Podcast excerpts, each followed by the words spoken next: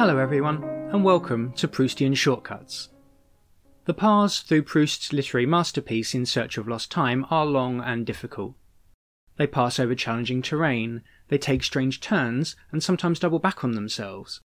They meander through places and ideas until, as a reader, you begin to get disorientated or even tired of your journey. It can feel at times like you've fallen behind or gotten lost. That's when you need to take a shortcut.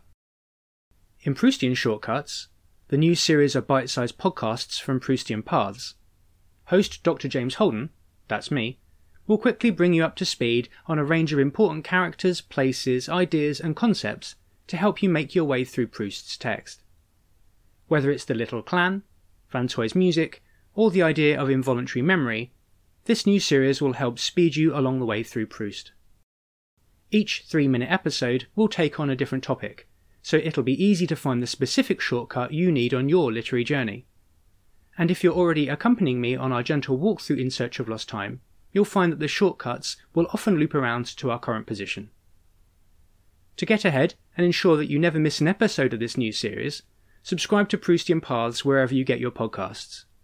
Also, follow Proustian Paths over on social media, where you'll find much more literary content, as well as updates and information about future episodes, including release dates and topics. You can even suggest topics you'd like to be covered in future episodes. So get ahead in your journey along the Proustian paths by taking one of my Proustian shortcuts today. I look forward to helping you save some time on your way through In Search of Lost Time.